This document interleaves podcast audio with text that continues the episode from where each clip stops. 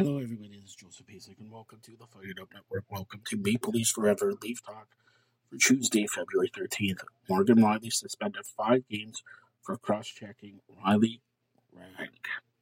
And uh, not Maple Leaf news, but Brad Marchand is playing in his thousandth game tonight.